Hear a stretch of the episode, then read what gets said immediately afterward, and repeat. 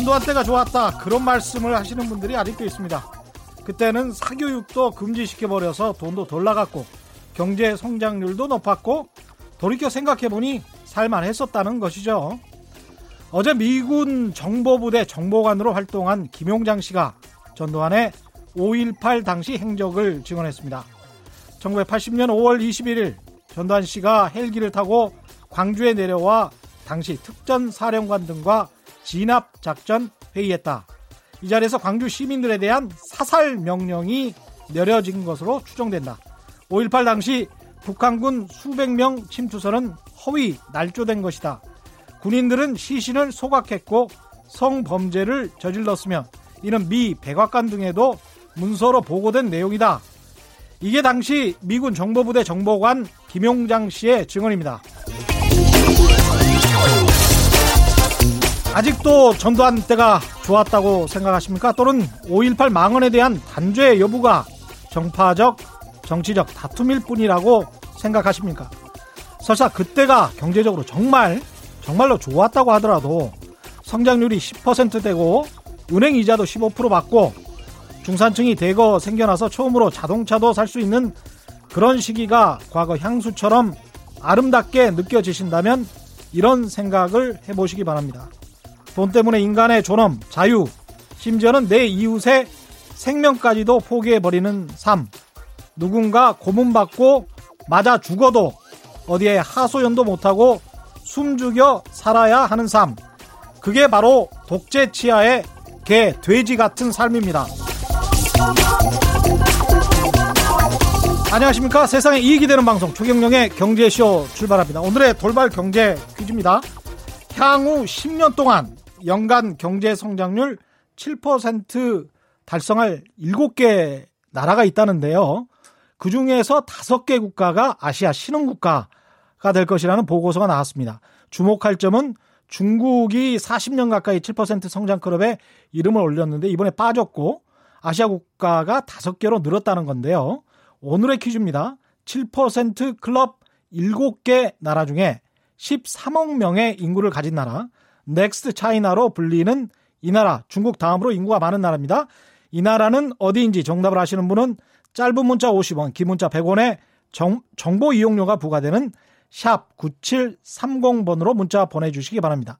아, 콩과 마이케이는 무료입니다. 정답 보내주신 분들 가운데 다섯 분 선정해서 주방용품 세트 보내드리겠습니다.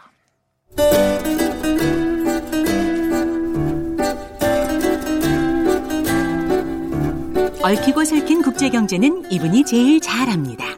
서울에서 지구를 바라보는 신환종의 세계경제 리포트. 네. 세계 경제 흐름을 짚어보고 글로벌 시장을 분석하는 세계 경제 리포트 NH투자증권 신환종 FICC 리서치 센터장과 함께하겠습니다. 안녕하십니까? 네, 안녕하세요. FICC가 근데 무슨 말이죠?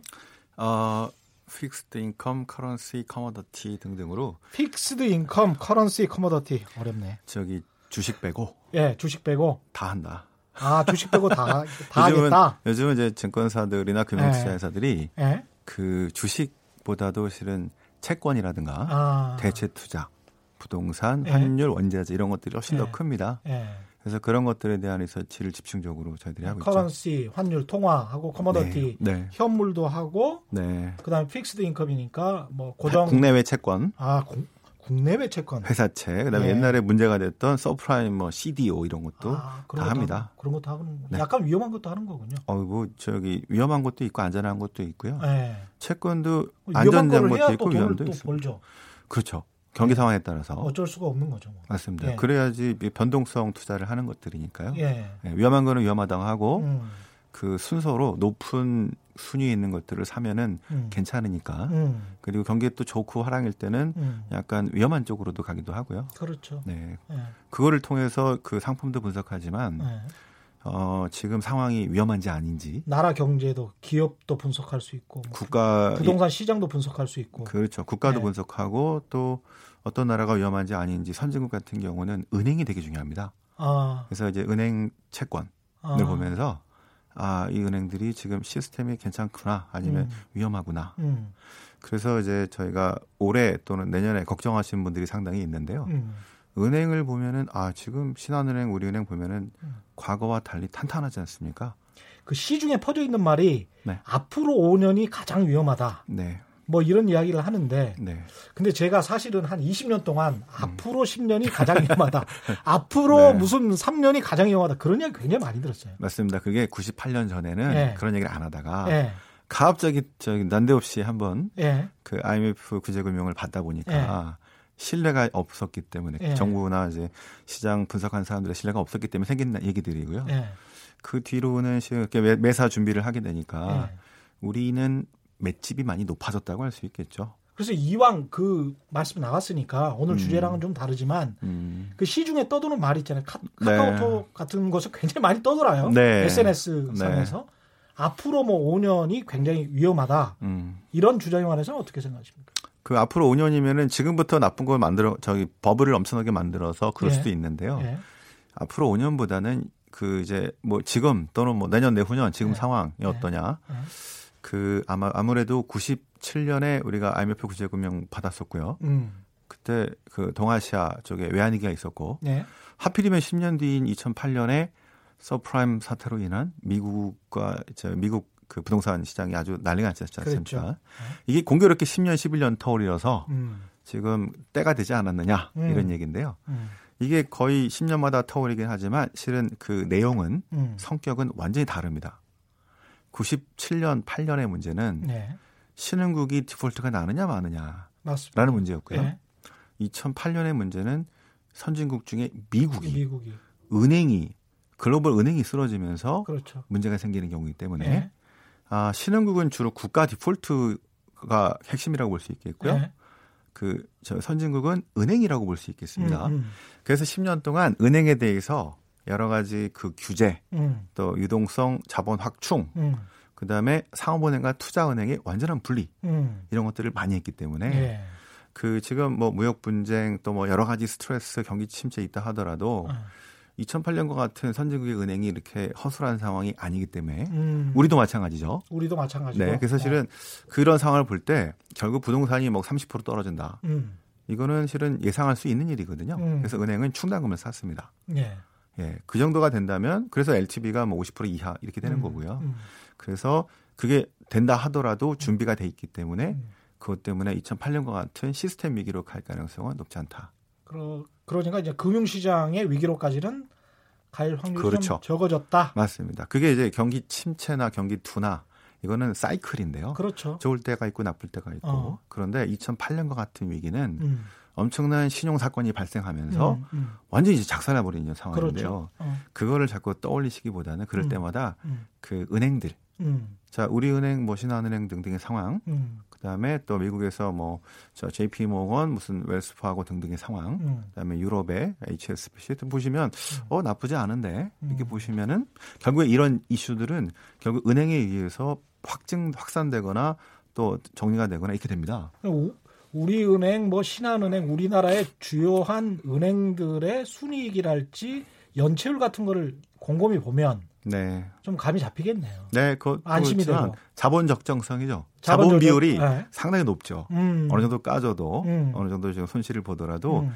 미리 준비를 많이 해놨기 때문에 예, 왜냐하면 2008년의 위기가 예, 거의 100년 만에 한 번 나올까 말까 위기였거든요. 그래서 그랬군요. 그 뒤로 어, 너무너무 타이트하게 관리를 해가지고 위험 어. 자산의 은행들은 상업은행들은 투자하지 못하게 막아놓은 겁니다. 어, 그 전에는 상업은행도 투자은행처럼 CDO 같은 되게 위험한 자산에 투자할 수 있게 했기 때문에 음, 하필이면은 여러 가지 문제가 그때 다 터졌기 때문에 음, 100년에 한 번 나올까 말까 하는 미국의 상업은행이 디폴트 날 뻔한 그런 위기까지. 예, 그게 2008년이고요. 예, 그다음에 2000 저기 1997년에는 어, 선진국이 아니라 음. 신흥국만 음, 자, 뭐 우리나라 또 아시아 또는 뭐 러시아 등등의 신흥국의 위기 음. 고기 그쳤다고 볼 수 있겠고요. 하도 횡행 그 소문들이 이상한 소문들이 많이 나고 그게 급속도로 이제 퍼지니까 음, 막연하게 두려움을 갖고 계신 분들, 그 특히 뭐 학자분들이랄지 전문 네. 직을 가지고 계신 분들도 그렇게 자꾸 문의를 해오시니까요. 음, 그럴 때마다 네. 이제 은행의 상황을 잘 보시면 음, 그 어떤 가늠을 해볼 수 있을 것 같다. 은행의 은행이- 상황을 좀 봐라. 예, 왜냐하면 은행이 만약에 되게 음. 어려워지면요, 예, 그 투기 등급의 모든 기업의 저 저기 빌렸던 대출을 회수하기 때문에 예. 기업들이 다 어려집니다. 음. 근데 은행이 괜찮다 싶으면은 음. 선택적으로 회수를 해요. 음. 그러니까 지금 좀비 기업이나 한계 아주 문제가 시- 시- 시- 문제가 좀 많다라고 예. 하는 기업만 회수를 하고요. 예. 그다음에 뭐 나쁘지 않은데 괜찮은데 조금만 예. 도와주면 될 것 같은데 그럼 그냥 갑니다. 어. 근데 은행이 힘들면 예. 구분하지 않고 다 회수하죠. 이게 실은 그렇죠. 2008년에 미국의 은행의 상황이었다라고 보시면. 그렇군요. 아주 좋은 조언이셨고요. 오늘 사실은 미중 무역 분쟁 우리가 이야기해야 되는데 맞습니다. 짧게 좀 이야기를 한 5분 내로 마무리를 해야 됩니다. 이게 지금 미중 무역 분쟁의 전입 가격입니다. 맞습니다. 양상과 네. 전망을 해봐야 될 텐데 어떻게 보십니까? 네. 아마 미중 무역 전쟁은 저희 그 방송 요 통해서 네. 1년 동안 실은 엄청나게 얘기를 드렸기 때문에 계속 하는 수밖에 없는 것 같아요. 그렇죠. 네, 그리고 또 거의 저희들이 이게 작년에 네. 그 요맘 저희 한 5월, 4월, 5월, 6월, 7월쯤에 음, 이게 11월에 있을 중간 선거용이다라고 많이들 그러셨는데 그렇게 저도 예, 생각했거든요. 저희들은 그동안 예. 계속 이거 중간 선거용이 아니고 예, 실은 더 중요한 문제고 또 실은 대선으로 연결되는 이런 문제고 예, 지금 낙관론과 비관론이 작년에 쭉 가다가 음. 지금 그동안 한 3, 4개월 동안 낙관론 쪽으로만 쭉 오다가 예, 다시 이게 쉽지 않겠구나라고는 문제가 이제 튀어나왔는데요. 그렇죠. 아, 제 생각에는 지금 단기간에 해결되기가 쉽지 않다고 생각합니다. 둘 다 누가 세나 한번 겨뤄보자 뭐 이렇게 벼랑 끝 전술로 일단 작년 말과 예. 달라진 거는요. 작년 말에는 중국이 상당히 수- 상당히 수세적이었습니다. 그랬잖아요. 예. 그런데 지금 경기가 지표가 살아나는 모습이 나왔고요. 음, 그다음에 그 작년 10월 말에 아베가 그 아베 총리가 저기 시진핑 찾아갔죠. 아, 일본과 어떤 관계 개선이 이루어지고 있습니다. 아, 이번에 유럽 순방했는데 성과도 좋았어요. 미국 제쳐놔도 된다 이런 네. 그다음에 1대1로도 참가한 데가 많습니다. 어. 그래서 자신감을 상당히 회복한 것도 음, 있고요. 음.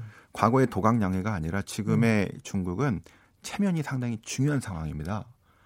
아, 자, 그 이야기도 하시더라고요. 예. 오사운동 관련해서. 맞습니다. 올해 예.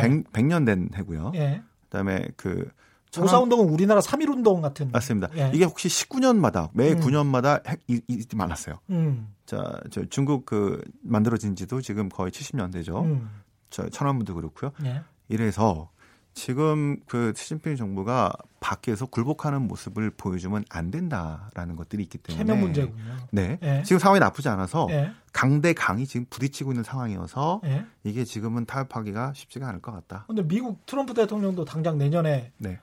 재임을 해야 되는 상황이잖아요. 맞습니다. 예, 대선이 있으니까. 그래서 저희가 그동안 누누이 장기 전략과 음. 미국이 중국을 아주 그냥 어떻게 해보려고 하는데 예. 그건 장기 전략이고 예. 단기로 내년 선거에 들어가기 위해서는 일단 제일 좋은 모습은 어느 정도 성과를 거두는 모습이 그렇죠. 단기로 좋긴 예. 한데 예.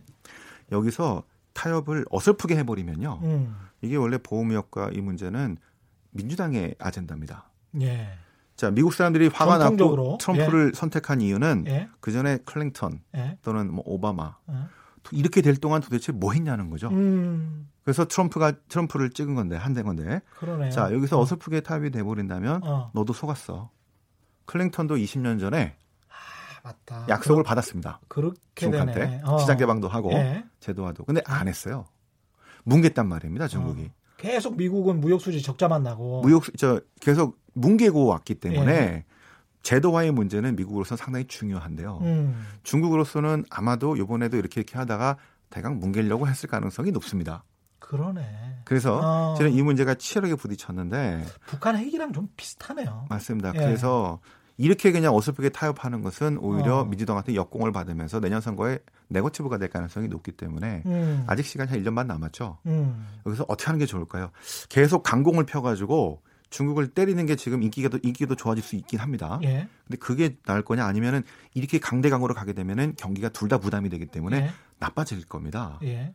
그래서 저희들은 경기가 좀 나빠지거나 좀 주시장이 좀더좀 혼란스럽거나 이렇게 예. 되면은 예. 오히려 타협의 여지가 있는데 예. 지금은 경기도 나쁘지 않고요.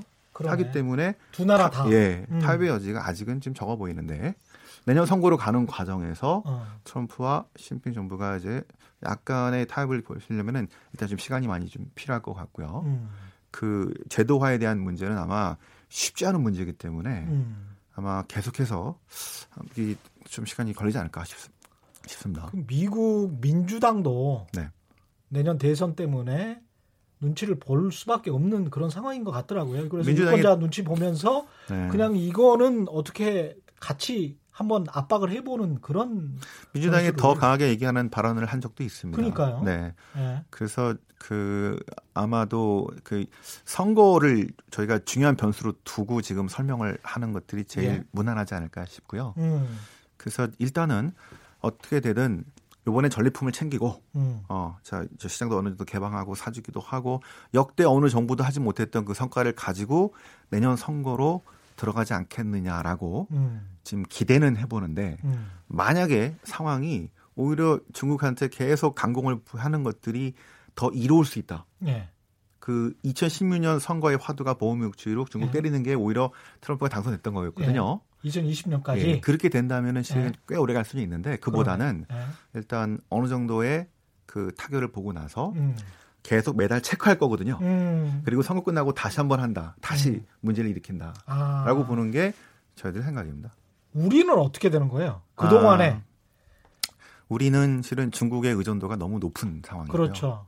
수출도 뭐 24% 있는 네. 데다가 그러니까 여- 저 중국으로 수출한 다음에 반제품이나 중간재를 그게 이제 최종 수품 이 미국으로 가는 구조긴 한데 그렇죠. 이게 지금 너무 의존도가 높기 때문에 타격을 계속해서 받을 수밖에 없는 구도인데다가 구도이고요. 그 그렇죠. 래서 우리 기업들이 고민을 많이 하고 있는데 네. 이게 요 한두 번이 아니라 음. 상당히 오래 갈 것 같습니다. 그래서 음. 다변화밖에는 답이 없는데 다변화밖에. 그 시가 그게 시간이 많이 필요한 거죠. 그렇죠. 그래서뭐 남방 정책이니 그렇죠. 북방 정책이니 그래서 인도네시아, 인도, 무슨 베트남, 그다음에 브라질, 멕시코, 러시아 이렇게 가야 되는 건데 음. 시간이 많이 필요합니다. 거기는 또 단일 경제도 아니어서 네, 그렇죠. 중국처럼 뭐 한꺼번에 대규모로 어떻게 수출을 할 수 있는 그런 상황도 아니잖아요. 다 그렇죠. 다르니까. 그렇지만 하지만 예. 이거를 다변화하는 것들이 예. 그 필요한 상황으로 지금 가고 있는 데다가 음. 우리 그 기업들의 경쟁력이 자꾸 약화되고 있는 것 같아서 음. 좀 당분간은 부담을 가질 수밖에 없다. 결국 뭐 이기는 이기는 것의 기준은 뭔지 모르겠습니다. 미국하고 중국하고 이렇게 싸워서 네. 누가 이길 것 같습니까?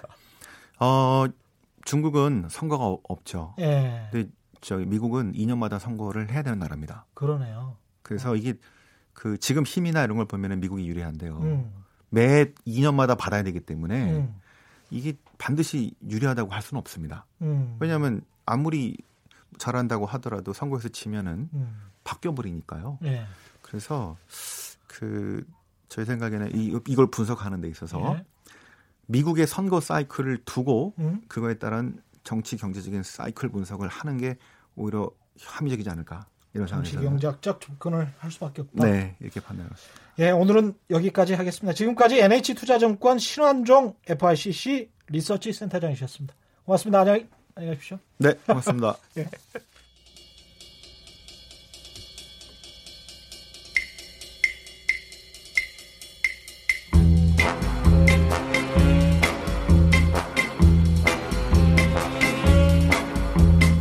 KBS가 자랑하는 진짜 기자 최경영의 경제 쇼. 경제 뉴스 통계 지표 이분과 함께 하면 어렵지 않습니다. 경제 뉴스 통계 그 너머까지 제대로 읽어보는 시간 머니투데이 최성근 이카노미스트 최이코 예. 예 안녕하십니까. 안녕하십니까. 예. 최이코라는 별명은 스스로 지으신 거예요?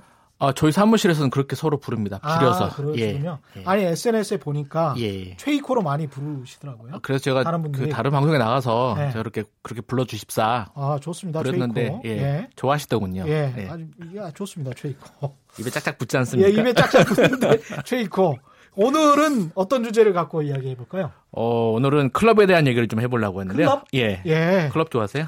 버닝썬 아니죠. 버닝썬은 아니고 예. 그런 종류의 클럽은 예. 아니고요. 예. 예. 우리가 보통 뭐 305 클럽 이런 얘기 좀 하잖아요. 예. 예. 지난해 우리가 좀 달성한 예. 305 클럽 3만 달러, 뭐 5천만 인구 예. 뭐 이런 나라들을 묶어서 우리가 네. 보통 경제적으로 이해하기 쉽도록 하는 뭐 하나의 단어라고 할 수 있는데 음.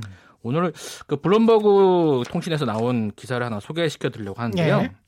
아시안 국가들이 뭐 2020년도에 음. 7% 성장 클럽을 주도할 것이다라는 아시안 국가들이 예, 예.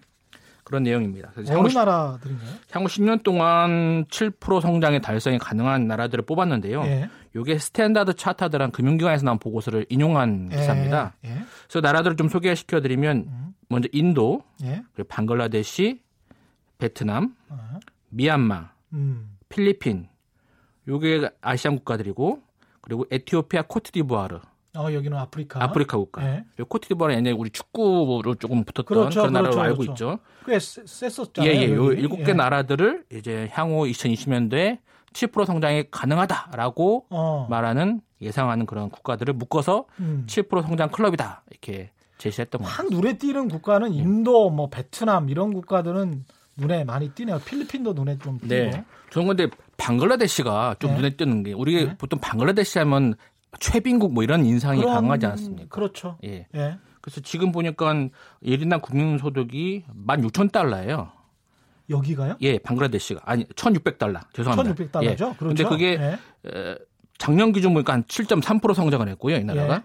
예. 2020년도에는 무려 5,700달러까지 이제 예상이 된다고 나와 있습니다. 왜 갑자기 방글라데시가 이렇게 주목을 받나요? 뭐 정확히 저도 이 보고서 원문을 좀 찾아보진 않아서 모르겠습니다만은 네. 방글라데시가 인구도 많고 인구도 한 지금 1.7억 정도 됩니다. 아, 이- 예. 인구가 많군요. 예, 세계 8위입니다. 아, 그렇군요. 예. 1억 7천만 명. 예, 예. 저도 깜짝 놀랐습니다. 인도 같은 경우에 뭐 13억 명. 예, 정도 그렇죠. 되니까. 인도가 한 2위 정도 되고요. 그렇죠. 필리핀도 꽤 지금 인구가 필리핀도 한 1.8억 정도 됩니다. 아, 1억 8천만 예, 명이나 예. 되군요. 그래서 필리핀도 지금 일당 소득이 2018년도 기준으로 3,100달러인데 예. 어, 2020년도에는 6,900달러로 두 배 정도 늘어날 어. 것으로 예상을 하고 있습니다. 7%씩 이렇게 계속 성장한다는 의미가 네네. 어떤 건가요? 그게 이제 어, 뭐 어감도 좋지만 7이라는 숫자가 그렇죠. 이게 10년을 지나면 그렇죠. 어. 이 GDP가 두 배가 됩니다. 아, 예. 그런 의미에서 아마 이렇게 보고서를 이게 착안해서 사실은 쓴것 같습니다. 그 사기성 대통령 국어에도 747이라고 나왔겠죠. 결국은 다- 예. 달성은 못했습니다만은 그러니까 매년 7% 예. 정도 성장하면 10년 뒤엔 두 배가 되는 거예요. 아 그렇죠. 예, 예, GDP가. 그러네요. 복리 네네. 개념으로 따지니까 네네. 보통 우리가 72로 나, 네네. 나누면 네, 어, 그렇습니다. 되니까 네. 이렇게 되면은 이 분석이나 전망은 네. 근데 먼저 실현 가능한가 이것부터 생각이 듭니다. 의미도 음, 의미지만 뭐 여러 가지 뭐 변수를 썼겠습니다만은 거기서 음, 역사적 사례를 뭐 좀 소개를 했는데 예. 한네 가지 요인으로 좀 봤어요. 음, 첫 번째는 수출이나 공급 주도의 원자재 호황. 그러니까 원자재 부국들이 보통 이런 것들을 아. 많이 할 수 있다라고 얘기를 하고 예. 있고요.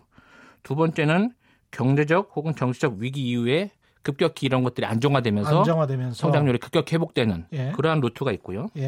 예. 세 번째는 통화 확대라든지 부동산 호황을 포함한 경기 과열. 음. 이런 건 아마 투자 자금이 이런 국- 국가로 몰려들면서 몰려든다. 저금리 자금들이 어. 몰려들면서 급격하게 자산 가치가 올라가는 음. 이런 현상이 과거에 있었기 때문에 음. 이런 어, 사례가 하나 있었고 음. 네 번째는 뭐 우리나라 경우가 있겠죠. 네. 제조업이나 이런 것들이 수출 주도 그렇죠. 산업을 통해서 동아시아 부- 국가들처럼. 예, 부상하는. 음. 요 나라 보면 하여튼 베트남 같은 경우 그런 뭐 그러네요. 예를 아마 들 수 있을 것 같습니다. 베트남 경제의 네. 그 상당 부분을 또 삼성전자가 네. 차지하고 있으니까 그 베트남과 보면은 엄청납니다. 지금 한 1인당 국민소득이 2,500달러 수준인데 2,500불. 예, 요게 2020년도 끝 즈음에 가면 음. 1,400달러로 어, 1,400. 예, 거의 4배 수준으로 올라간다고 예상을 하고 있습니다. 그렇게 되면 이제 자동차도 살수 있고 냉장고도 훨씬 더 많은 사람들이 그렇죠. 살수 있고 예. 여기도 뭐 1억 명이 넘, 넘습니까? 예, 거의 1억 명 가까이 됩니다. 이- 세계 한 15위 정도 되는데요. 그런. 상황이면 이 나라 경제뿐만이 아니라 우리나라에도 상당히 네.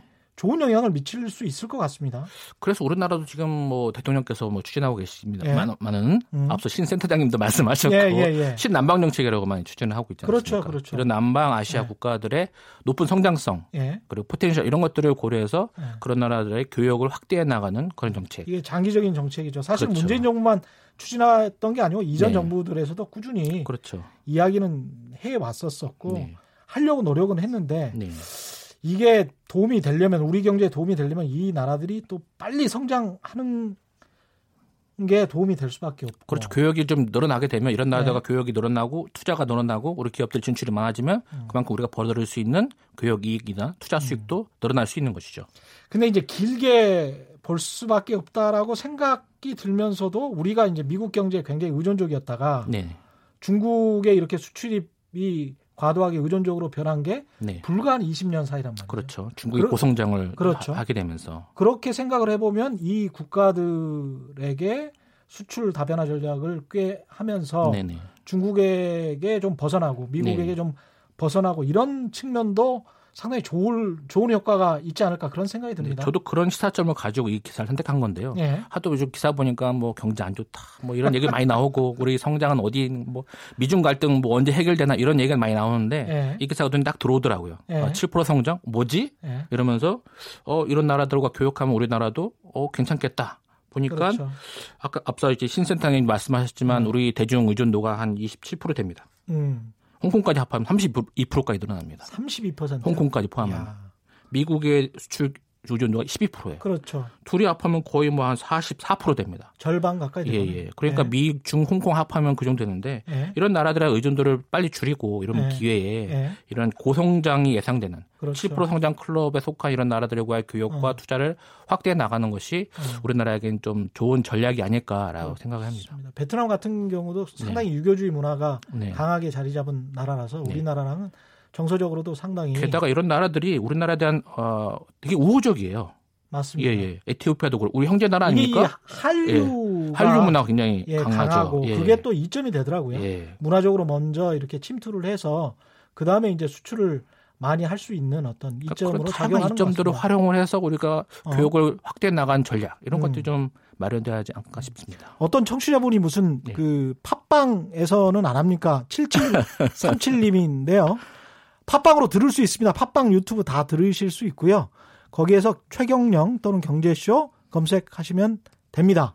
쉽게 나, 어, 찾으실 수 있을 겁니다. 다른 문자 좀 봐볼까요? 1304님, 이 나라 하면 카레 요가, 등- 오늘 그 질문이군요.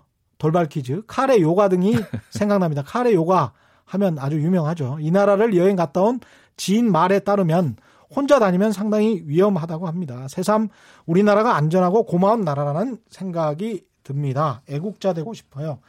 이런 말씀 하셨습니다. KBS 청취자분들은 애국자 분들이 굉장히 많으십니다. 예, 예, 욕자 많으시죠. 예. 이렇게 해서 우리가 이제 그 어느 정도 네. 그이 신남방 정책 또는 이 나라들의 고성장 때문에 우리가 어느 정도 도움을 받으려면 어느 시간이 어느 정도 걸릴까요? 글쎄요. 지금 우리나라가 대아세안 국가 수출 따져 보니까 예.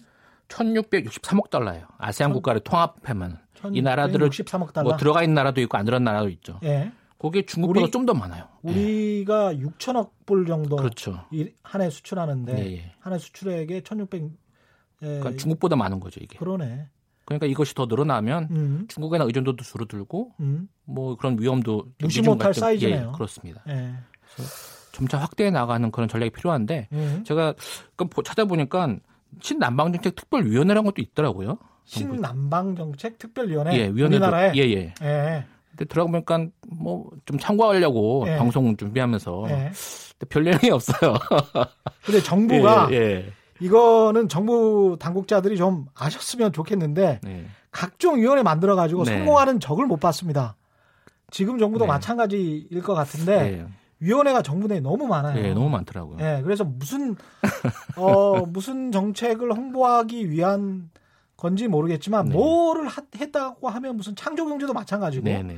지금 뭐 신남방 정책도 마, 마찬가지고 이게 민관이 합동해서 위원회를 만들어 가지고 어떤 홍보 전략으로만 혹시 이용하고 있는 거는 아닌지 그게 그 점이 제- 좀 우려가 됩니다. 저도. 제대로 예. 돌아가고 있는지 그런 부분도 꼼꼼히 좀 따져 보셔야 될 것 같습니다. 마지막으로 네. 예 하고 싶으신 말씀. 예, 제가 드리고 말씀 말씀은 네. 우리나라가 지금 뭐, 뭐 저성장 뭐 이렇게 말씀하시지만 네. 뭐 이런 나라들도 뭐 그런 이 과정에 있는 것이고 음, 우리나라가 이제 뭐 올해 좀 성장률이 좀 안 좋게 나오지만 음, 뭐 이런 새로운 전략들을 좀 이렇게 추진한다면 음. 올해 설, 이 어떤 그런 위험성들을 좀 회피해 나갈 수 있지 않을까 아, 그런 희망을 좀 가져봅니다. 오늘은 희망적인 뉴스를 가지고 나오셨습니다. 네. 머니투데이 최성근 이카노미스트 최이코 네. 고맙습니다. 네, 감사합니다. 예. 헤드라인 뉴스입니다. 당국의 계열사 현황을 제대로 신고하지 않은 혐의로 기소된 김범수 카카오 의장이 정식 재판에서 무죄를 선고받았습니다. 재판부는 김 의장에게 공시를 누락하려는 고의가 있었다고 보기 어렵다고 판단했습니다. 실직자의 구직 활동을 지원하기 위해 고용보험 기금으로 지급하는 구직급여가 지난달 처음으로 7천억 원을 넘어섰습니다. 판교 신도시 개발 과정에서 공공사업자가 택지 판매와 아파트 분양 등으로 6조 3천억 원 이상의 폭리를 취했다고 경제정의 실천 시민연합이 주장했습니다. 서울 시내버스 총파업이 예고되면서 서울 초중 고교의 등교 시간이 일부 조정될 것으로 보입니다. 지금까지 라디오 정보센터 조진주였습니다.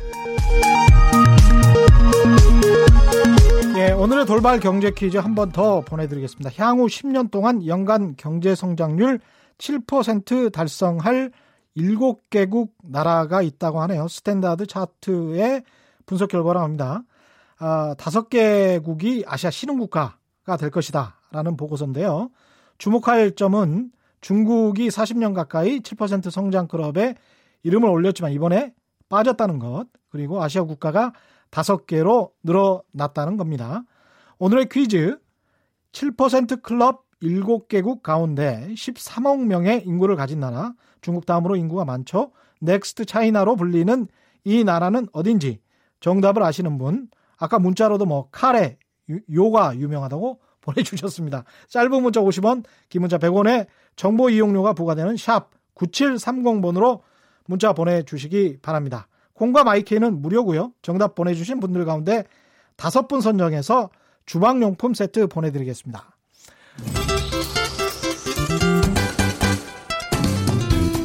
인간미 넘치는 진짜 경제 이야기 최경영의 경제 쇼. 소장 김용섭 소장님 나오셨는데요. 잠깐 문자 소개해드리고 가겠습니다. 저희 방송은 그런데 팟빵, 파티, 유튜브 다 들으실 수 있습니다. 그러니까 유튜브 라이브로도 지금 나오고 있습니다. 소문 좀 많이 내주시고요. 팟빵, 파티, 유튜브 다 됩니다. KBS 일라디오 콩에서도 되고요. 26 2969님 마트 갔다 급히 콩 꼈는데 마트 갔다 콩 사신 건 아니고 콩 켰는데 최 기자님 오프닝을 들었어요. 가장 중요한 내용일 텐데요. 전단 시대가 좋았다고 말씀하신 분들에 대해서 어, 코멘트를 해 주셨네요. 예. 일단 진행하겠습니다. 주목할 만한 사회 문화 현상을 분석하고 경제 변화를 예측하는 트렌드는 경제다. 날카로운 상상력 연구소의 김영섭 소장 나오셨습니다. 네, 안녕하세요. 여기 지금 유튜브 방송이 되고 그러니까. 평소보다 되게 가까이 앉아 있어서 지금 약간 눈 좀, 마주치기가 굉장히 예, 가까워서. 예. 저희가 눈 마주치는 거에 좀 익숙치가 않는 문화죠. 그렇죠. 한한 칸 더 떨어져서 마주쳤는데 지금 예. 확 가까이 하고 오니까 좀 사귀는 것 같기도 하고. 저도 좀 사실은 어색합니다. 네. 저도 낯을 좀 가리는데 오늘 주제는 뭔가요? 네, 내일이 스승의 날이라서요. 네. 오늘은 네. 뭐 학교를 둘러싼 여러 가지 트렌드 변화 얘기를 한번 준비해봤습니다. 예. 스승의 날. 그러고 보니까 5월 15일 스승의 날이네요. 이것도 깜빡 까먹을 정도. 네. 예. 까먹을 만큼 사실 그동안 신경을 안 쓰고 살아는 거예요, 사실 우리가.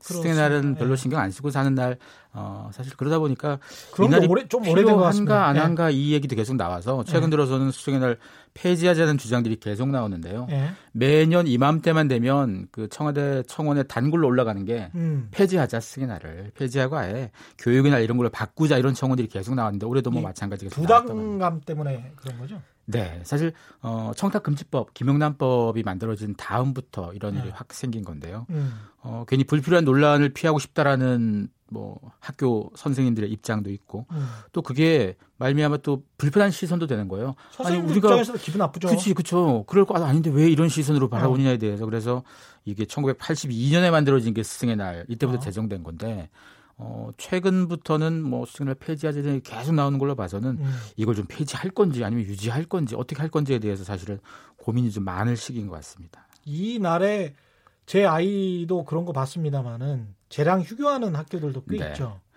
어, 사실은 학교를 찾아오는 제자가 이제는 거의 없다고 합니다.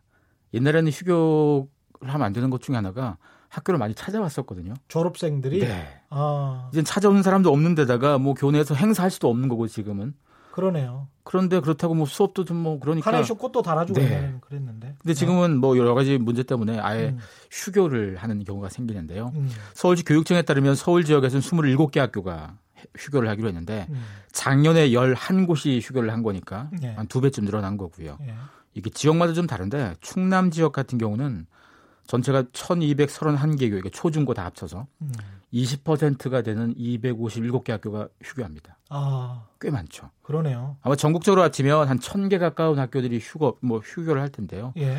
어, 재량 휴교를 하지 않더라도 사실 이날 단축 수업하는 경우가 많습니다. 어. 정상 수업 잘 안 되는 경우가 많다 보니까 예. 사실 이런 날뭐 스승의 날이라는 의미에 대한 것도 분명히 중요하지만 음. 어, 시대가 좀 바뀌었으니까 음. 이 날에 대한 의미도 좀 바뀌었다고 보면 뭐 이걸 좀 어떻게 할 건지에 대해서는 사실 답을 좀 내릴 필요가 있을 것 같습니다. 사실은 이렇게 되면 대화나 소통이 부족하게 되고 그러다 보면 아이에 대해서 이게 상당히 형식적으로 치우치게 되고 그러면서 교육을 진짜 못하게 되는 결과가 나올 수도 있을 것 같아서 부모나 교사들이 자주 만나서 아이에 대해서 이야기를 하고 이런 거는 상당히 좋은 건데요. 어떤 뭐 촌지나 뭐 이런 문제만 없으면 그렇죠. 과거에 네. 그런 문제만 없으면 마음을 표시하고 뭐 이런 문제만 없다면 예 돈만 연결이 되지 않는다면 좋은 건데 참 안타깝네요. 이 교사들 성비 변화도 상당히 지금 크죠. 네. 아마 나이가 좀 있는 사람들은 어릴 적 스승님 생각하면 음. 남자 선생님 꽤 많았었거든요. 그렇죠. 예. 지금은 초중고의 남녀 음. 비율을 보면요. 음. 어, 지금 지난해 4월 1일 기준으로 교육부의 공립 초중 고교에 재직 중인 교사 여고, 여교사 비율이 음. 74.3%니까 4명 중에 3명입니다. 음. 네 특히나- 명 중에 세 명? 네. 되게 많죠. 대부분이 여교사. 네. 특히나 이게. 초중고 예. 전체가 이런 거니까요. 초등학교만 하면 어. 79.7%니까요. 10명 중에 8명입니다. 아. 그리고 아, 이게 또 학생들이 약간 여성화되는 경향도 이런 것이 좀 작용할 수도 있겠습니다. 아, 아무래도 현장에서는요. 음. 어, 남녀 선생님이 고루 있었을 때 할 수 있는 교육의 방식하고 음. 여자 선생님 위주로 있었을 때 할 수 있는 방식에 좀 차이가 생길 수밖에 없습니다. 그렇죠. 이러다 보니까 어. 사실 학생들 입장에선 뭐 학부모 입장에선 성비 균형이 맞지 않는 교사를 좀 아쉬워할 수도 있거든요. 음. 그리고 사실 지역에 따라선 90%가 넘는 지역도 있어요. 성비에서 성비가? 여성 교사들이 90% 넘는 지역도 있는데요. 야.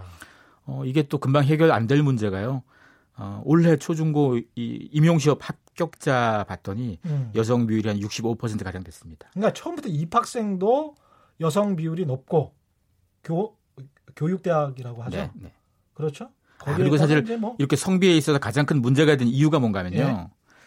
임용고사 성적 순으로 뽑습니다. 아, 성적 순으로 뽑다 보니까.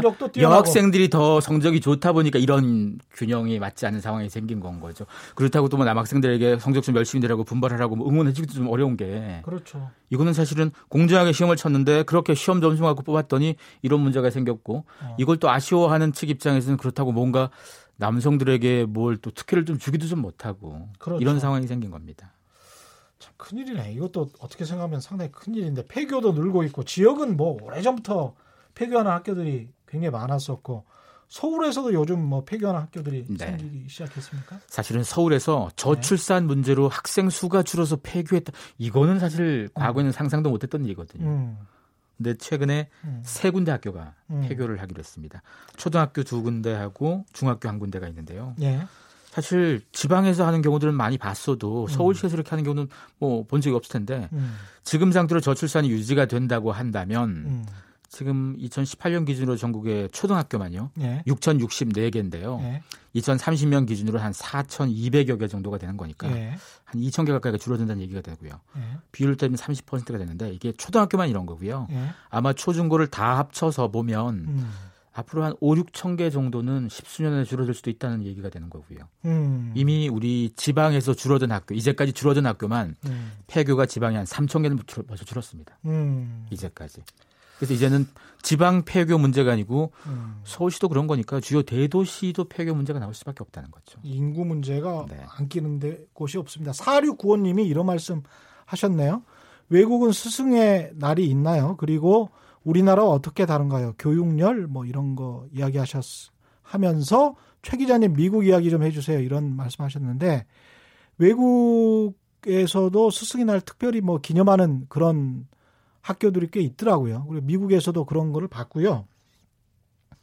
그리고 이렇게 그 소담, 소담하게 소담스럽게 어떤 음식을 가지고 가서 선생님한테 케이크 같은 거를 드리거나 정말 케이크 안에 아무것도 없고요.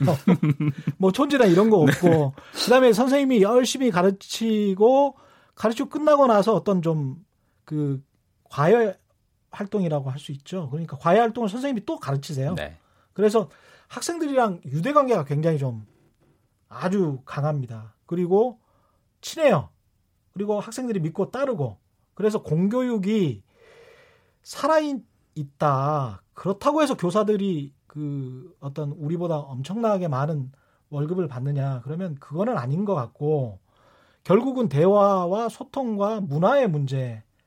내 우리가 이 촌지라는 아주 잘못된 문화에 길들여져 있다가 이거를 강제적으로 없애려고 하다 보니까 지금 그러면서 서로 간의 정, 그 다음에 소통, 대화 이게 없어져 버리고 삭막하게 되면서 교육 자체도 힘들어지는 그런 상황이 된 게 아닌가 싶어가지고 그렇습니다. 한지민님 현직에 있는 교사인데 많이들 재량 휴업일로 진행하시고 저희도 단축 수업합니다. 학교에서 아예 선물하지 말라고 교육시켰습니다. 아이들 돈 모으는 것 자체도 못하게 합니다. 이런 말씀을 하셨는데요. 결국은 국가에서 뭔가를 하는 것보다는 사회적으로 우리가 스스로 바뀌지 않으면 이 제대로 된 교육 환경을 조성하지는 못할 것 같다. 이것도 아이들한테도 못할 짓이에요, 사실. 네. 선생님을 믿어야 되는데 세상에 선생님하고 뭐 부모님을 믿어야 되는데 이거는 좀 아닌 것 같습니다. 이 새로운 트렌드 이야기를 계속하고 있는데 농촌 유학에 대한 관심도 커지고 있습니다. 그리고 또 유학하면 저기 뭐 외국으로 나오면 생각하는데요. 네. 요즘은 도시 생활에서 벗어나서 농촌 학교로 유학 가는 경우들이 만들어졌습니다. 음. 어, 그렇다고 부모님이 다 같이 데리고 또 갈 수는 없다 보니까 네. 그렇게 가는 사람도 있지만 일부의 경우가 기숙사 형태로 유학을 보낸 경우가 있는데요. 네. 시골 학교에 뭐 10명 이상의 학생들을 같이 케어를 하면서 시골 어, 농촌 유학을 받고 있다고 하는데요. 음. 전국에 이렇게 하는 지역만 한 40여 개의 지역이 네. 있다고 합니다. 어, 아무래도 지하, 지자체들 입장에서는 이렇게 해서 어, 학생들을 유치하고 학생들이 유치해서 거기 살다 보면 자연스럽게 부모님까지 유치할 수도 있고 음. 이렇게 해서 지자체들이 관심을 좀 갖고 있는데요. 음. 어, 처음에는 뭐 농촌 학교 살리고 지역 활성화 뭐 시키고 이런 의도로 시작했지만 뭐 아이들의 정서 함양에도 좋고 그렇죠. 그리고 도시에 있으면 거의 대부분 학원 갑니다. 네. 학원 가느라고 학원을 안 가면 친구가 없어요. 그렇죠. 학원을 가는 이유가 공부하러도 가는 거지만 친구 만나러도 가는 가는 거거든요. 그게 요새는 첫 번째 목적이더라고요. 그렇죠. 예. 근데 사실 시골에 이렇게 농촌 유학을 하게 되면 학원 안 가니까 다들 그냥 학교 끝나고 다 서로 같이 노는 그렇죠. 거니까 네. 어, 같이 어울려 놀면서 인간관계, 뭐 유대관계부터 배울 게 사실은 굉장히 많거든요. 음. 그걸 배우는 거니까 이런 의미에 좀 뭐 동조하시는 분들은 농촌 유학에 관심을 좀 많이 갖고 있어서 음. 앞으로 이게 좀 많이 늘어날 것 같습니다. 이 IT 기술 발전에 따라서 이 학교 교실한 풍경도 조금 달라졌을 것 네. 같아요. 네. 네. 어, 이미 뭐 에듀테크란 말 쓰는데요. 에듀케이션에다가 음. 테크놀로지 붙여가지고 어, 최근에도 뭐 5G 같은 거라든가 아니면 뭐 그렇죠. 뭐 인공지능 이런 거 네. 나와서 교육 환경에서 과거에는 선생님이 주로 말로 해주고 시청각 자료 가끔 보여주는 정도였었다면 음. 이제는 교육의 방식이 다 바뀌어서요. 음. 뭐 지금 초등학교 학생들 1, 2학년 제외한 다음에 디지털 교과서 이미 적용되고 있고요. 음. 당연히 이렇게 되면 선생님의 역할도 다 바뀔 수밖에 없습니다. 그렇죠. 교실에서 하는 뭐 교보제가 달라지게 되고 교육의 방식이 달라지게 네. 되면 그리고 또 이런 환경이 네트워크로 연결되기 시작하면 학교에 꼭 앉아 있어야 되느냐 이 문제도 생기거든요. 홈스쿨링 문제와도 그렇죠. 연결되는 거고. 이게 IT화가 너무 진행되다 보면 안팎으로 우려하는 시선 또 저 저항도 좀 있을 수밖에 없습니다. 미국에서 네. 사실 이런 게 있어요. 그렇죠. 예. 사실은 IT화의 가장 큰 우려가요. 어, 너무 기계적 사고를 많이 배우는 거 아닌가라는 부분하고 음. 그리고 스마트폰이나 타블렛 PC 같은 디지털 디바이스에 대한 중독 문제 많이 생각하는 거거든요. 그렇죠. 어른들도 사실은 아침에 눈 뜨자마자 밤에 잘 때까지 계속 쥐고 있는데 그게 거의 중독됩니다, 그렇죠. 진짜. 예. 쉽지 충분히 않아요. 아이들도 이렇게 될 것 같은데 예? 이게 뭐 정신 건강, 뭐 육체적 건강에도 해칠 수 있다 보니까 음. 이런 부분을 집에서 많이 관리했던 분들이 학교에서 이제 이런 걸 쓰게 하니까 음. 이게 또 부담스럽다 이거죠. 집에서 잘 갖고서 못 쓰게 만들어 놨더니 학교에서 막 쓰게 하는 거니까. 그렇죠. 이런 게 좀 부담스럽다는 사람도 많아졌고, 음. 어, 과거에 스티브 잡스가 아이패드 출시한 날 인터뷰 때 어떤 얘기를 했었냐면요. 자기 아이들은 아이패드 안 쓴다고 그랬었거든요. 그랬죠. 그거 만든 사람, 그걸로 돈 벌어야 될 사람이 우리 애들은 안 쓰게 한다. 예. 이렇게 예. 뭐 제한을 한 거. 예. 사실은 IT 회사의 CEO들 중에서 자식들에게 이런 device 좀 제한한 사람 굉장히 많거든요. 맞습니다. 예. 오늘 말씀 감사합니다. 날카로운 상상력 연구소 김용섭 소장이었습니다. 고맙습니다. 고맙습니다. 오늘 퀴즈 정답은 인도였고요. 저는 KBS 최경련 기자였습니다. 내일 4시 10분에 다시 찾아뵙겠습니다. 지금까지 세상에 이익이 되는 방송 최경령의 경제쇼였습니다. 고맙습니다.